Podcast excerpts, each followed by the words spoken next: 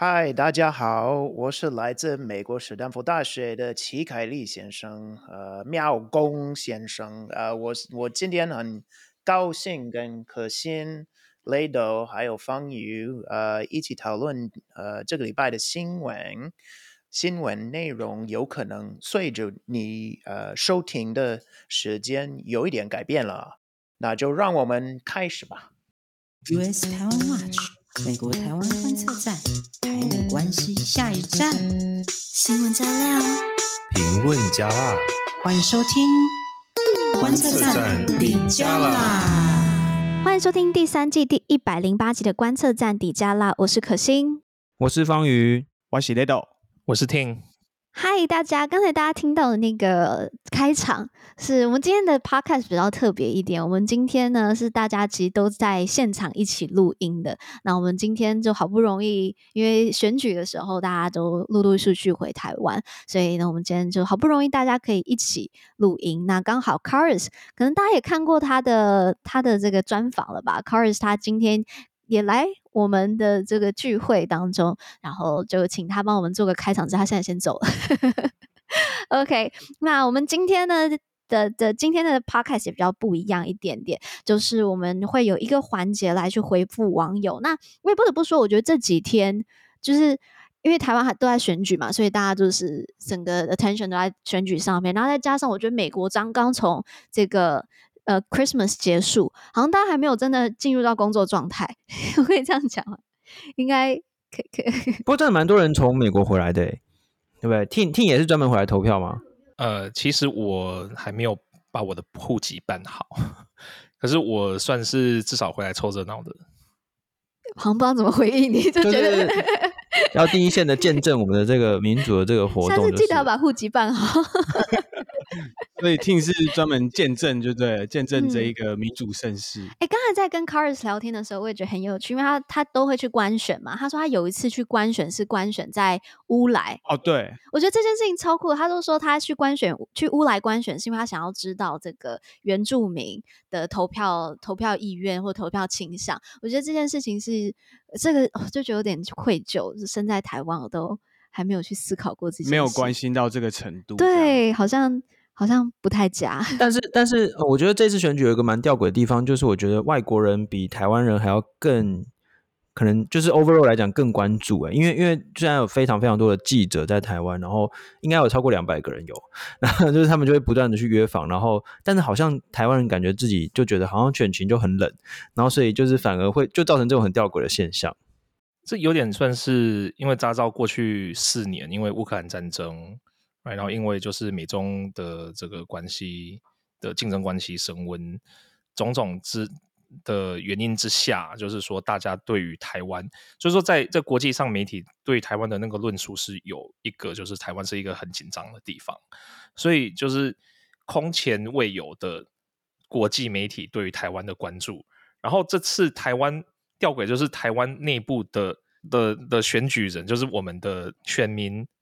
对于台湾这次的大选，反而是非常的冷感的。而且，因为我觉得还有一个现象，就是我们的就是有呃所谓的第三势力的政党，呃，就是柯文哲他们就一直强调说啊，统独不重要，然后这个呃最好不要讨论中国议题，所以反而觉得大家好像有一群人会觉得说，就是有点疲疲惫了、疲劳了，就是不想要再问另外一个问题，因为你还记得我们之前在 Podcast 的时候，好像是。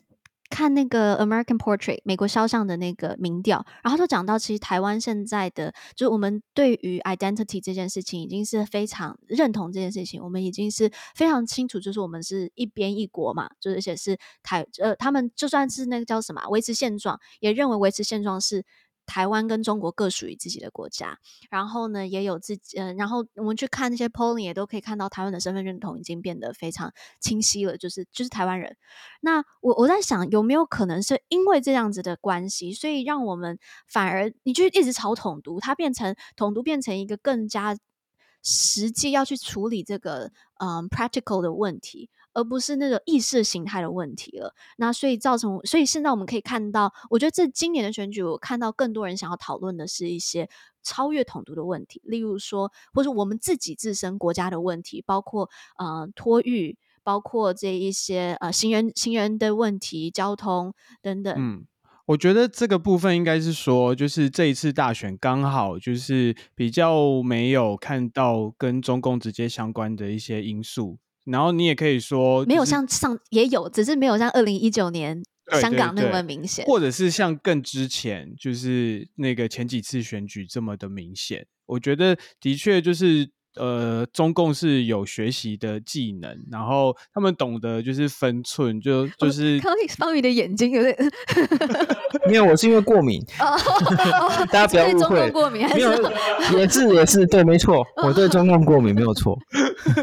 对啊，大家在一起录就是有这个好处。哎、欸，我们哎、欸、真的很不习惯哎，我们已经录了那么多集，其实几乎大概只有一两集是大家面对面的在录，就是超不习惯。待会那个观众问问题，也有问到一题是这个，我们大家再。待会待会再聊，但好啦，我觉得我们大家都要听到最后。对对对，那我觉得既然我们已经开始聊选举，我想我们今天就可以先进入到我们第一个环节。我们今天比较不一样，我们今天就是讨论一下，就是网网友的提问。再来第二个新闻环节，我们会来补充一下，因为上次我们不是去回顾台美关系嘛，就是就是去二零二三年最重要的台美关系，结果录完之后。就发现我们少了一件讲一个超级重要的大事，大家可以想一下是哪一个大事。我们待会在第二节新闻的时候跟大家再分享一下。那最后我们还是会来讨论一下美国大选的部分。那我们就既然我们刚才聊大选聊了这么多，我们就直接进入到第一则新闻。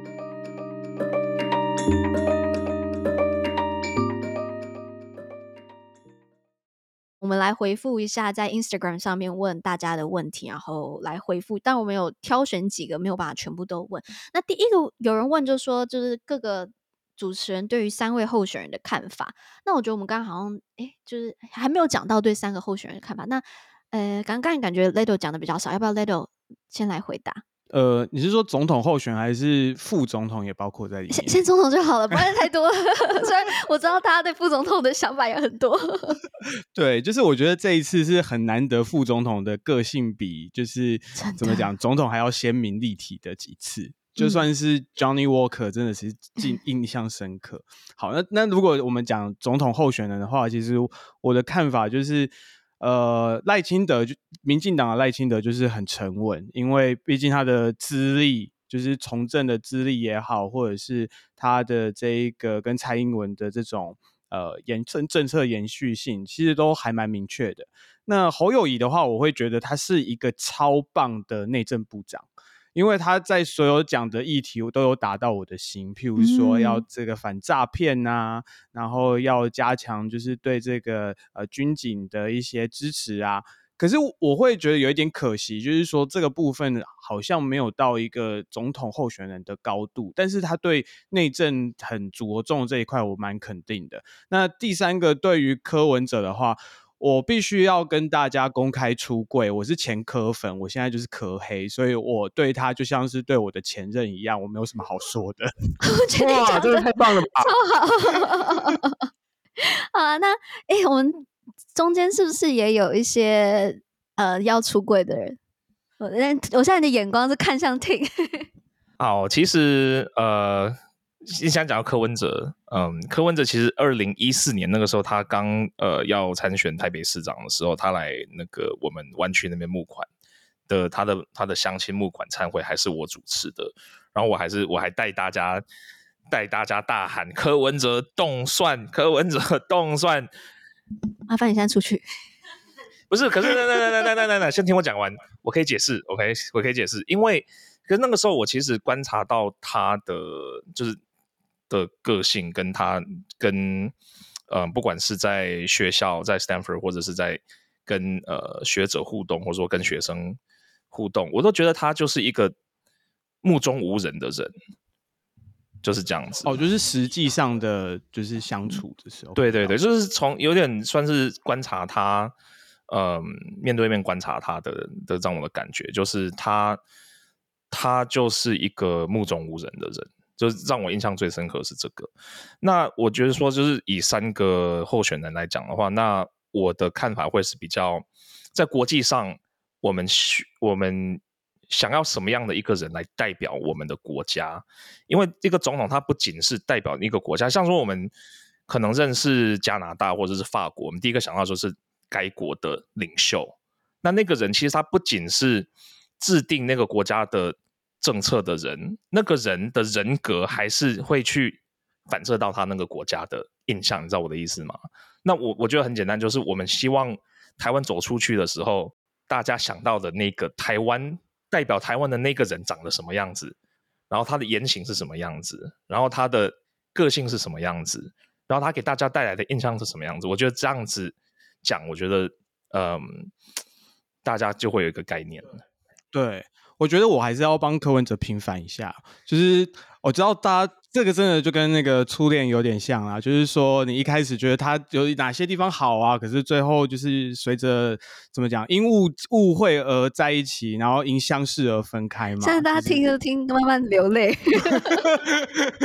因为因为其实我真的觉得我当初喜欢柯文哲，是因为我真的觉得他超脱了就是传统的蓝绿的这一种对抗的结构，嗯、所以我相信现在很多的听众朋友应该也是跟我一样，就是如果你还喜欢他的话，或曾经。喜欢他的话，应该都是最主要是被这一点吸引。那为什么我会跟他分手呢？因为呢，就是他发表了非常多很夸张或者是前后矛盾的言论。那这些言论是跟呃，他的政策取向比较有关系，跟他的价值观比较有关系。譬如说，像他很喜欢讲一些非常歧视女性的，譬如说，女人没有化妆就是呃不能出门啊，或者是上街吓人。然后还是说这个什么女性呢，就是呃当医生什么也不 OK 啊，或者是很喜欢开一些奇怪的玩笑，譬如说这个妇产科如何如何，就是这个大家可以去去自己搜寻。那另外的话，还有一些很典型的例子，就是。当初大家都认为柯文哲是代表进步价值，因为他是随着太阳花学运起来的。那在这个进步价值里面，其实就包括譬如说很典型的呃多元成家，就是可能呃婚姻平权这些好了。可是胡那个柯文哲真的实际掌握了政治权力之后，他却是往选票看齐，他去反同或者是做很多这些相关的行为。其实我会觉得蛮。意外的，然后一开始是觉得阿贝一定是被旁边的人控制，后来我发现没有，可以控制阿贝的只有阿贝自己，所以呢，他妈妈我就他老婆我就放弃了。对，所以呃，我不知道，反正嗯，反正最后最近就是这一个呃君悦饭店的事件呢之后，我我我身边有一些朋友就跟我说，阿贝怎么会这样？我就说嗯，他不是一直来都这样嘛，嗯、对啊，所以嗯，但反正就就到这边为止了，嗯。这该从何说起呢？因为最近实在是有太多太多的这个国际的记者哦，就是来来约，然后还有也参加了很多的那种就是座谈会的场合。那我也参加一些记者会去做倡议啦。那我觉得呃很简单，就是说大家选总统要看的是我我很我很就是赞同听刚才说的，就是他你要选一个人代表带领我们国家，而且也是代表我们国家。所以，呃，要好好把握手中的选票。呃，如果没有记错的话呢，柯文哲应该是我们专业这个唯一一个写，哦、就是目前这个台面上的人唯一一个我们写专门写文章去骂他的人，因为他之前就是去美国这个同乡会嘛，然后那个同乡会就拒绝他去，好，然后 就是就拒绝柯文哲去这样，因为柯文哲之前一直糊弄人家，然后就是不守信用这样，然后后来还有柯文哲去占那个美国的那个智库。然后就直接跟美国智库宣战这样子，然后当然还有一连串的那种外交失言。那那这个其实我们就是就事论事啦。那所以所以说在外交上面，这个呃柯文哲的这个灾难是蛮多的。那那侯友谊呢，在外交方面其实就是就是一张白纸，其实就是零，就是他其实是没有任何的外交资历的。那他可能就是比较比较靠他的这些呃就是幕僚的单位等等。嗯、那他的幕僚呢，我们。其实我在之前参加过一些呃研讨会或者是这个座谈会的时候，我们都会去问说，那你们比如说你们现在走的这个政策跟马英九有什么不一样？比如说你会不会就直接靠到中国去，或者是你们会不会就直接反对军购？好，因为我们看到国民党的这个立法委员现在都是反对军购，然后是不是就是反对我们要加强这个国防武力？呃，国防的这个呃防卫的能力，这样等等。那那其实跟我同台的一些国民党的这个代表，其实他们都回答不太出来。就是说，他们嘴巴上面会说说，哎，我们就是要加强军这个军备，可是实际上在做的就是要反对。哦，所以所以其实我会个人是有点担心了。那这个呃赖清德方面的话呢，这个我觉得其实沉稳是一个优点，是一个缺点。哦，因为沉稳的意思就是代表无聊，所以他我觉得他个人或者他的团队把这次选举弄得蛮无聊的。真的就是没有任何新的议题，没有就是都是在挨打，然后就是不断的去回应一些很细碎的这个问题，就是一直在嗯呃好听是防守啦，可是我自己看是在挨打啦，哦，就是你防守也没有防守的很好嘛。对啊，对，所以所以我会觉得这个沉稳是一个优点，也是一个缺点。嗯嗯嗯，那我好换我，我觉我非常非常呃认同刚才以上不管是方宇、Ledo 或是 Ting 刚才讲的这呃这些 comment。那我自己是我觉得，当外媒来去问你问题的时候，然后你要去对外媒或是外，你知道你要对一个外国的听众去。讲这三个候选人的时候，这是一个蛮好的反思的一个过程。那刚好最近就是也在帮外媒写一些东西，然后他们问的问题就是：哎，你可不可以帮我介绍一下这三个候选人的的这个政治立场？哇，我觉得哇，怎么我现在才觉得。我以前都会觉得没有要去整理，或是没有去讲这些东西的时候，我都觉得哦，好，好像很容易就可以讲出来。但当我真的要去写，然后而且是对一个外国不懂台湾政治的人去写的时候，我突然觉得这件事情好难哦。呃，因为好，你说国民党好了，他的政治立场是什么？我真的，他有人是非常统的，有人是用三 D，就是那个什么 dialogue、de-escalation 跟呃。对对话，dialogue de-escalation 跟 deterrence，然后又有一群人就是完完全支持韩国瑜，就是这三就国民党非常的分裂，我讲不出来，就是说他到底这个党是怎么样，就他就算他现在讲了 A，我也不确定我能不能信任他讲的这个东西。OK，那好，柯文哲，柯文哲的话，呃，我我也有个问疑问，因为他在过去他的这个立场变动了非常多次，他现在跟你说的。你能不能说啊？我想我没没办法跟外媒说这就是他的立场，因为就算他讲了，我也没有办法相信这是不是真的。然后我觉得这个呃，他可能会不断的变动，所以我真的很难。解释，那那回呃，那比较当然比较相较简单的是 DPP，嗯、民进党他们一直以来过的这个论述都是呃加强国防啊，然后呃就是主权这这相等等等，我相信大家都蛮清楚的。那这个相对比较好写，但是同样的也会碰到国际人也会问他，就说那这样子会不会造成整个区域更加的不稳定？因为中国不爽你嘛，大家都知道中国就是他是看人去。去去回应的嘛？那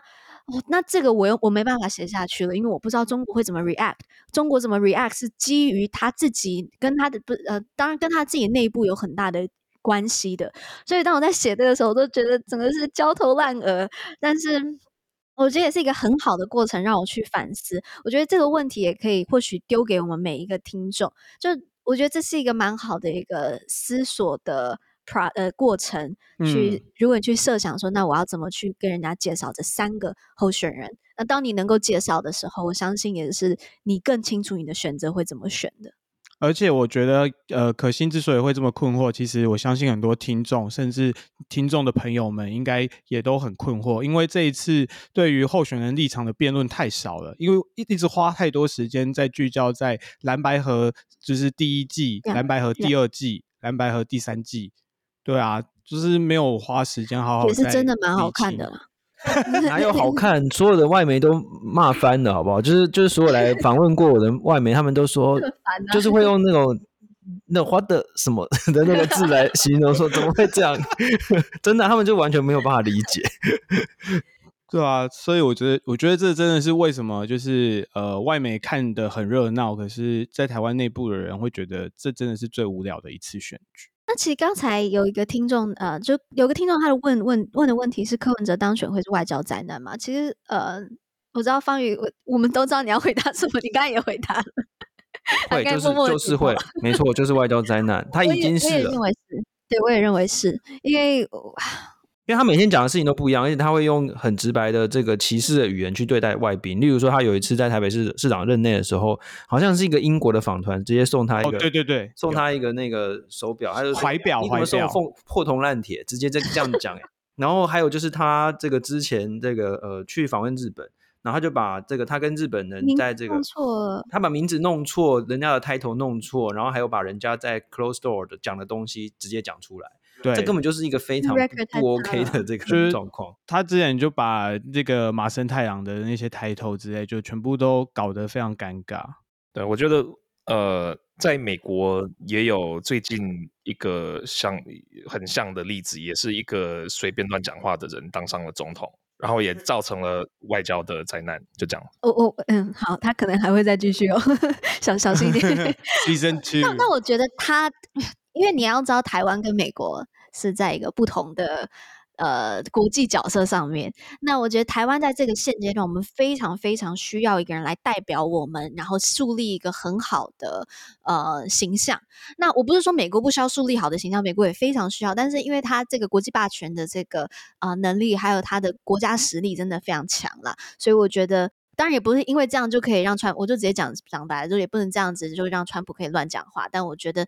我觉得对台湾来讲，那个外交的这一个。呃，总统在外交上面这个这个意义真的非常非常大，远超过我觉得美国总统，因为我觉得美国他还有国务卿啊，我们大家都知道布林肯，请问多少人知道台湾的外交部部长是谁？呀、yeah，所以我觉得好，我们我想我们大概都分别嗯、回应了一下对三组候选人的看法，那还有不少的网友嗯，哎，我补充一下，就是其实我觉得。外交灾难这件事情，大家不要觉得说只有外交搞砸，因为现在在整个经济也好，因为大家现在最重视经济嘛，大家都是经济选民。台湾的经济现在就是在整个国际贸易的这个依存度非常的高，也就是说外交跟经济是分不开的。如果我们真的外交面选了一个错的，经济会 fucked up，嗯嗯嗯，真的。所以大家不要觉得说有趣，然后就投给我的初恋，好不好？啊大家赶快清洗！没有那个，呃，对了，讲到这个哈，就是我觉得这是超级重要。就是说，因为我我参加一些座谈会什么，然后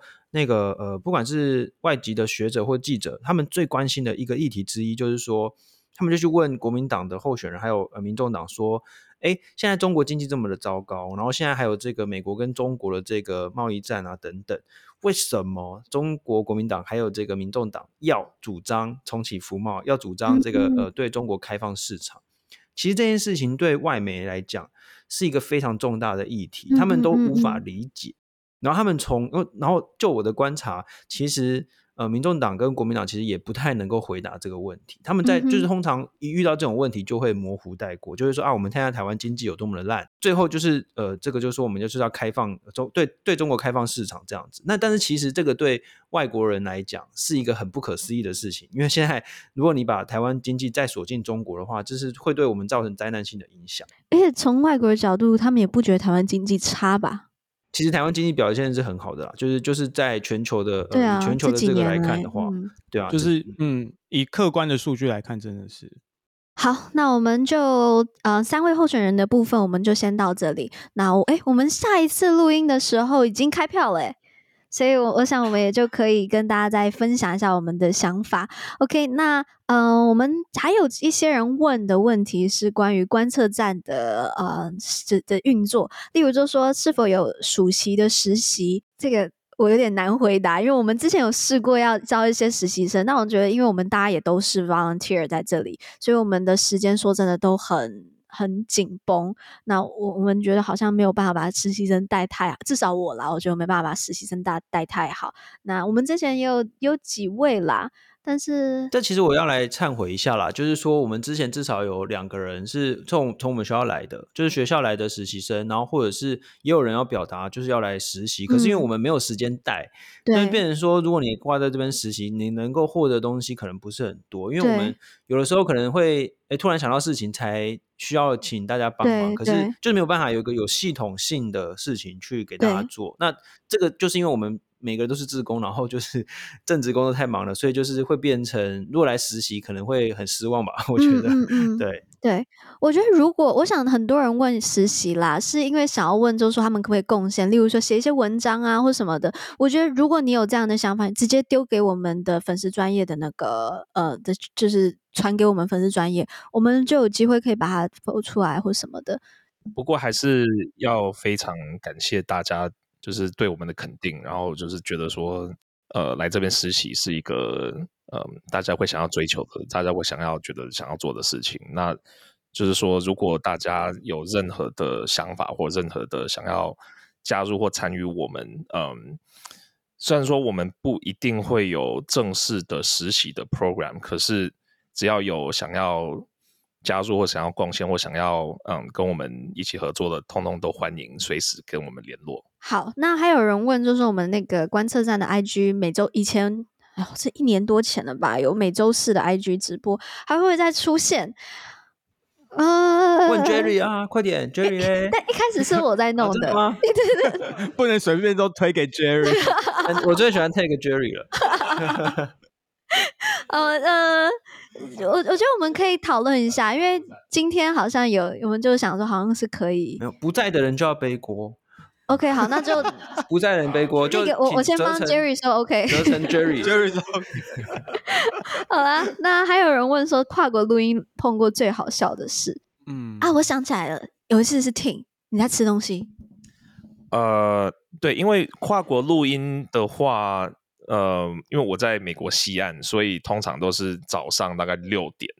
或早上七点，呃，所以有时候就是我我我刚醒来，然后刚就从床上掉下来，然后弄一弄就就开始，然后有一次好像是我在我是喝茶吗？还是吃吃饼干？然后我是忘记 mute 吗？OK，然后就被可心骂。不要不要这样嘛，也蛮蛮该骂的。我在录音哎，然后都听到一个咔叽咔叽咔叽的声音，然后我想说，呃，听你在吃吃东西嘛？哎，听到，而且我是从那个他撕包装就啪的声音的时候，我就觉得，嗯、呃，这个怪怪的。然后之后就听到咔嚓咔嚓咔嚓，然后我就说，嗯、呃，然后还有一次，我觉得这个，但这是第一季，我我记得第一季的尾声吧，这但这不好笑，就是嗯。就我录一录，然后突然好像就有点肠胃炎发作，就很不舒服。然后那因为第一季我们还有开录影，就是就是有录影的嘛。然后那时候那个香菇就看我，他就。嘴唇越来越白，越来越白，越来越白，越白。他说：“可是你还好吗？”我说：“那等我一下，就是我们先录音，录影暂停，我去上个厕所。”然后我就在厕所昏倒了。我买这么严重？嗯，然后昏倒之后，就就是就是呃，香菇跟 Jerry 在线上大概等了二十分钟。哇！然后我们就想说，越来越不对劲，然后就想说，是不是需要，需不需要叫救护车？他们人都在美国，也不能做什么事情。啊、然后他们就很紧张，之后他们赶快。也因为这东西都还一直在录，已经录了二十多分钟了。然后之后是 Jerry 好像就是用还好，就他知道我的账号密码，这有点危险。但是他就登进去，然后把这个录音结束，然后重新重新他们把这东西录完这样子。然后之后就还好，之后就去医院弄一弄，只是打打个针之后就没事了。哇！但是真的就这次之后，我真的是为完全在卖命的。各位观众听到这里，是不是赶快搜寻美国台湾观测站，然后小额捐款支持观测站？好可怕哦，Lado，Lado 真的很厉害呢，不管什么时候都可以接得到。好了，那好像这就是比较有趣。还有你们 Lado 或是方宇有想到什么好笑有趣的事吗？我上次我我印象中也是听哎，就是我们我们录到一半，然后听到就是哎，怎么会有水声？然后就哎。听在洗碗，好啦，那好像就差不多吧。就是下次再麻烦听注意一下。我又不是每个礼拜上来录，好不好？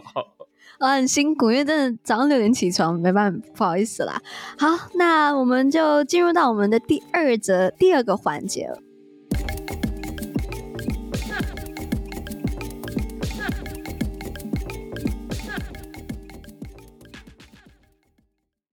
好，第二个环节的话，我们要补一下上周就是回顾二零二三台美关系的时候，我们真的是录完之后，大家就觉得好像有点怪怪的。之后方宇就说：“哎、有个有个新闻怎么没有讲到？方宇要不要讲一下？”没有错，就是上个礼拜我们其实有志一同的讲说，呃，二零二三年台美关系最重要的事情呢，就是那个呃。二十一世纪贸易倡议，没错，就是那个考绩。那那那，我们就是，反正就是我们有非常高度的共识，就讲完很开心，然后录完就觉得真的是觉得哪里怪怪，然后结果后来才发现，我就再再划了一下，就发现哇，这么大的事情我们竟然没有讲，就是我们的蔡英文总统跟美国的众议院议长麦卡锡先生，前，前众议院议长，那当时的众议院议长麦卡锡先生在美国见面，这件事情真的是。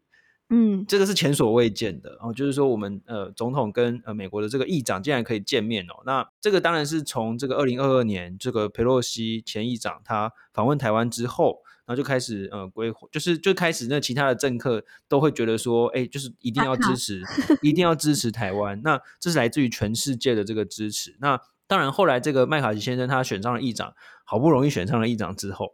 就是啊，就是无论如何要安排这样的这个会面。那我们当时其实也跟大家说过，其实是台湾方面建议说，哎，我们不要在台湾见面，我们在美国见面，就是给中国一个下台阶啦。中国就是很爱面子嘛。那后来也的确就是就安排成功了。那这个真的是一个非常大的这个突破，所以我们觉得说，这个当然也是一个台美关系在去年。二零二三年的一个非常重要的这个事件，不过既然我们就完全忘记了，因为就是被烤鸡给盖过去了。对对，而且我觉得另外一方面也代表说，大家就是对于高阶官员互访越来越觉得正常。嗯，就是我觉得这也是好事啦，某种程度上。我觉得这一次就是啊。呃蔡英文去美国跟 McCarthy 见面，我觉得有个很棒的一件事情是台湾提出在美国见面的。那我觉得这件事情可以很好的去显现说台美之间是共同的 jointly 去呃去控制整个区域的风险。那我觉得这件事情是非常棒，而且也让大家可以知道台湾在这一方面不是只是美国说我要来就可以来的。这个东西是台湾也有一个，就我们是有有声音可以在当中去要求我们要怎么一起去控制风险，而且说真的，我觉得台湾贡献很大。我觉得这我我我我非常这次的这个外访，我非常非常的，我觉得非常非常的开心啦。看，我觉得这个也是某种程度上，为什么这一次三个候选人不管是谁都没有去质疑台湾目前的外交路路径跟这个路线，而且我觉得呃新闻。新闻其实是越不好的新闻，越有灾难性的新闻，我们会越记得。你知道我的意思吗？就是其实这些事情，嗯、我们回顾的这些美台关系，绝大多数都是好的发展。那呃，我觉得当然像 Ledo 讲，这也是一个好事，就对了。这个我要我要附和一下 Ledo 刚才说的，就是说我们现在这个各种各式各样的交流越来越频繁，然后我们在好几年前哦，我们我们。整个专业，我们在好几年前，只要有任何的访团来，我们都会写那个说啊，今天谁又来了，什么州长又来了，然后国会议员又来了。因为那个时候其实很少，而且再加上是疫情期间。可是后来我们发现根本就写不完了，所以就不写了。各位。这个观众朋友们有没有看？有没有发现说我们现在越写越少？因为实在是太多，根本写不完。因为你知道全世界有多少访团要来，然后尤其是美国国会议员来的超多，然后州长一个接一个。我觉得，哎，大家不要小看州长，嗯，美国的州都是跟比国家还要大的。不是，我说他的那个不管是 size 也好，或者是这个规模、经济规模等等，都其实就是等于同一个国家了。那、嗯、现在美国的州长来的超多，然后这个国会议员每个一个一团接一团，然后我们就是。没有，我们不是说不故意不写的，啊，我们其实就是人力上我们是啊没有没有办法 follow 到了，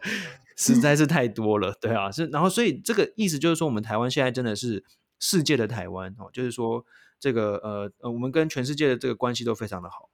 嗯嗯。好，那希望我们选举后这样子与世界交流，然后更多的访团来台湾，可以继续继续的深化。我觉得来台湾也有很重要的一件事情，就是让他们知道台湾的价值不是只有在于抵抗中国。当他们来到台湾的时候，他们看台湾会更多看到台湾，而不是在中国旁边的台湾。他们不是从地图上面看台湾，而是从台湾看台湾。那我觉得这一个连接真的是。没有来到这里，或是没有真的亲自跟这边的人交流之前，比较难建立起的那一个 mindset，所以非常期待有更多更多访团来。好，那我们就进入一段广告之后，来聊聊美国的大选。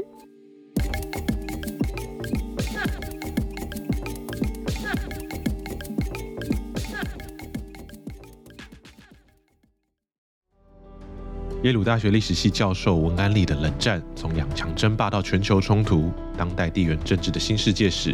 是到目前为止最为完整的一本冷战通史。在书中，文安利以世界史的角度书写上个世纪的意识形态斗争如何改变了全球每个角落。这本冷战史全面总结了对二十一世纪以来冷战研究的新方法和新视野。在这个冷战二点零的时代，如果你只读一本关于冷战的书，这就是那一本书。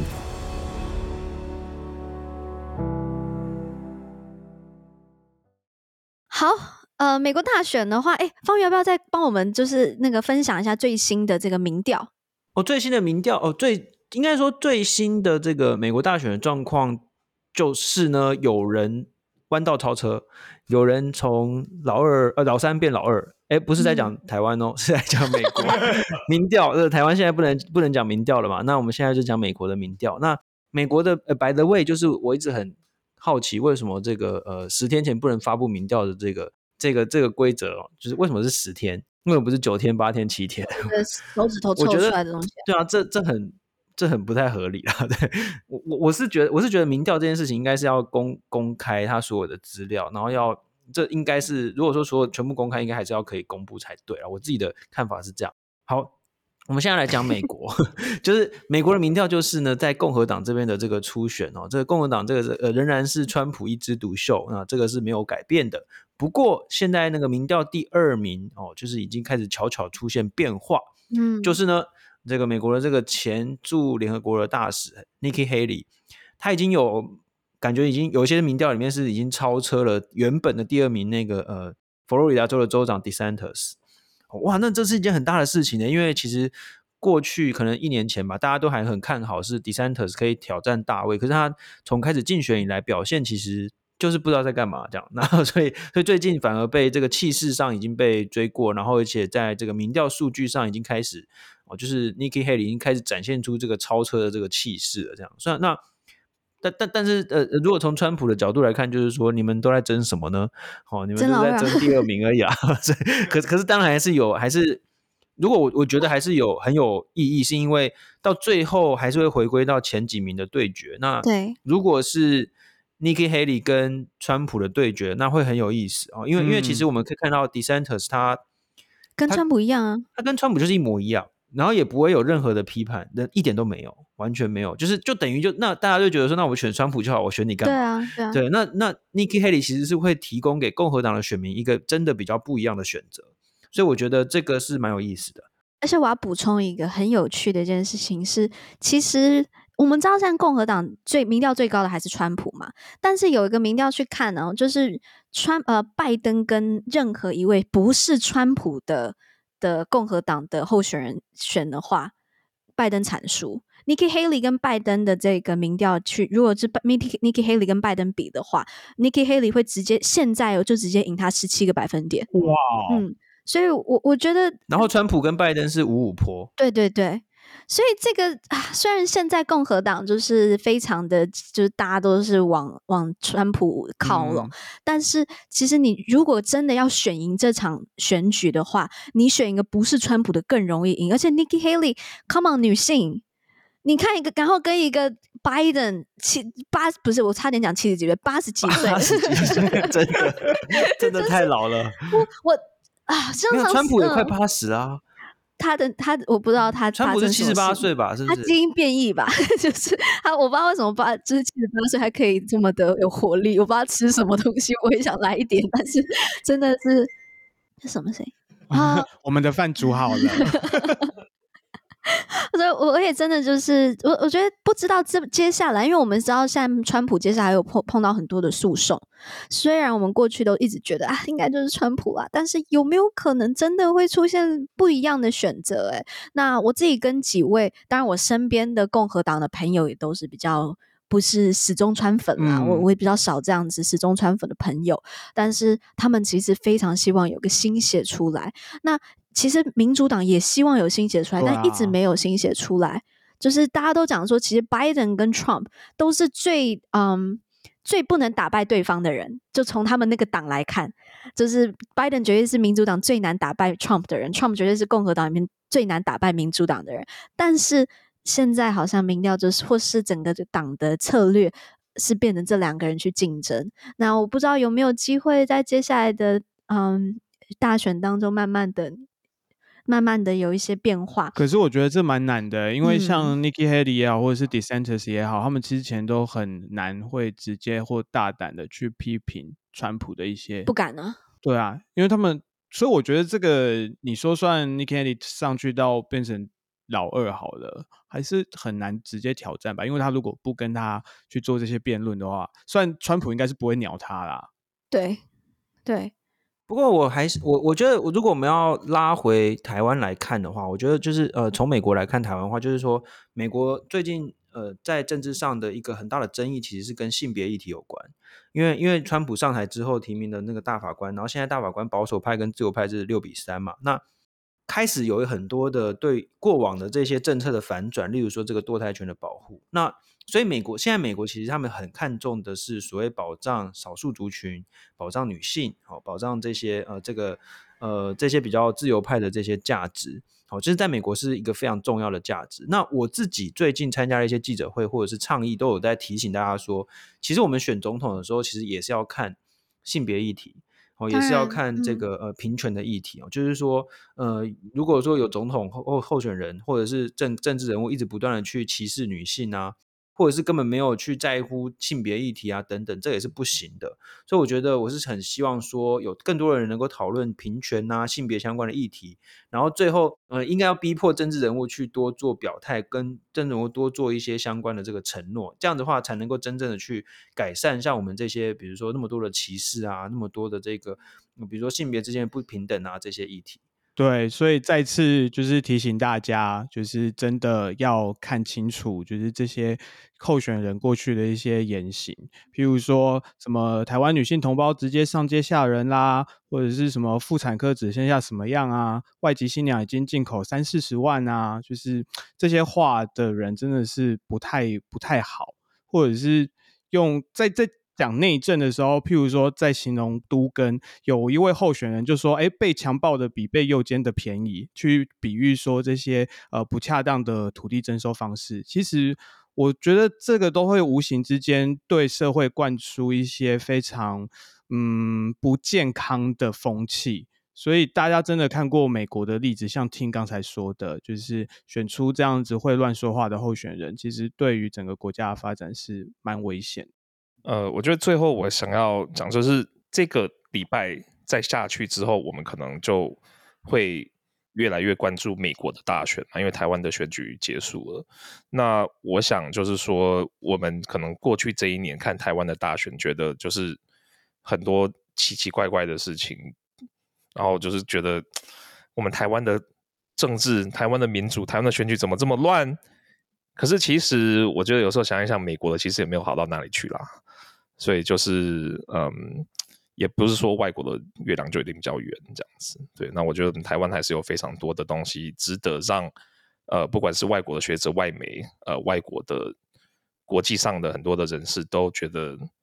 很钦佩，也很羡慕我们台湾的很多的东西。我最后想要讲一点，嗯，这个是我们再回到这个美国大选，那当然这个也跟台湾大选有一些连结。其实刚才在嗯开始的时候，Karis 还在，嗯，凯莉还在的时候，我就跟他聊了一件事情，就是说我们可以看到之前从二零零八年台湾的选举一直到呃一直以来，就是台湾的政党票跟总统票其实有很大的这个连结的，但是好像这个连结也越来越薄弱了。这个就是呃，政党就是你投总统的时候，你会不会也投同一个党？这个虽然高度连接，但是越来这个连接越来越薄弱。然后我就有问 Caris，那你觉得这一次你觉得会不会再更减少？他说他觉得有可能会再更更减少。但是你去看美国的话很有趣哦。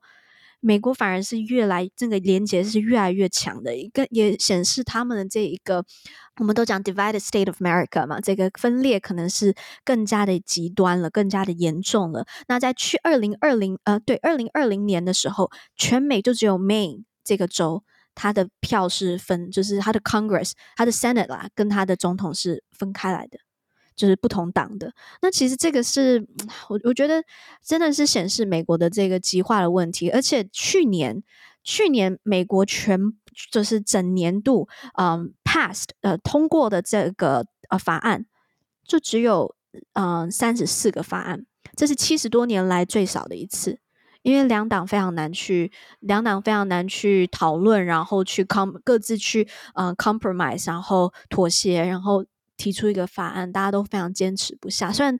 台湾很幸运的是，在这就是在这些比较少数的议题当中，大家是有共识的。但是，我觉得美国的这个分裂，美国的这个极化，虽然我们可以做的比较少，但我觉得非常值得我们要去关注。那或许，I don't know，或许我们观测站更多的去跟外媒去跟他们分享台湾的选举，或许也可以为美国带来一点点的这个启发。希望他们可以朝不要再这么继续的分裂了。那我觉得台湾，说真，我觉得这次的大选。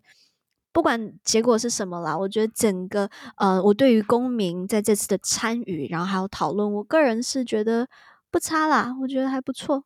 那我们就期待我们下一周，下一周的时候，我们录音的时候就知道到底谁当选，我们未来四年是谁来代表我们的国家，带领我们的国家。那我们到时候再来 comment。那也大家如果有任何的呃想要问的问题，或者是想要发表的意见，都欢迎呃尽量 IG 私讯我们，或是 Facebook，我比较容易看到。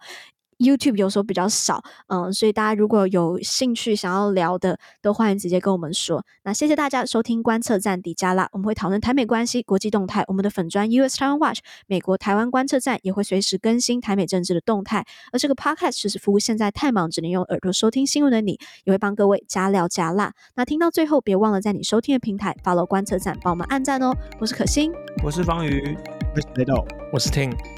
我们下周再见喽，拜拜，拜拜，拜拜，再会哦。